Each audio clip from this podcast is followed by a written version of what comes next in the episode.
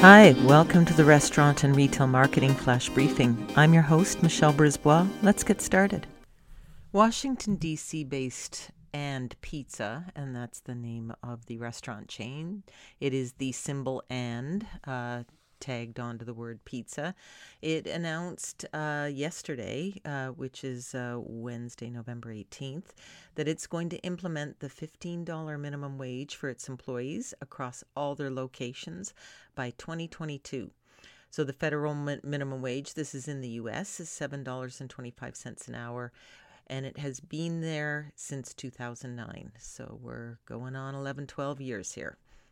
Uh, the chain um, has been advocating for higher wages since it launched in 2012, uh, has been very politically active, uh, working with representatives on the way, Raise the Wage Act and uh, they have a lot of employee focused initiatives. Uh, there's a great video of Michael Lastoria, the uh, president, uh, uh, the CEO, who started this uh, this chain with a vision for it being socially conscious and actually advocating for employee rights.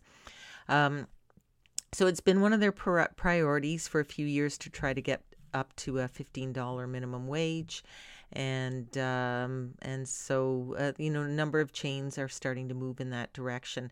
It, the article points out here um, the country's second largest private sector employer is the restaurant industry, and uh, so it is imperative that um, you know hey if the CEOs and the the fat cats are getting uh, lots of tax cuts and uh, raises, um, so should other people.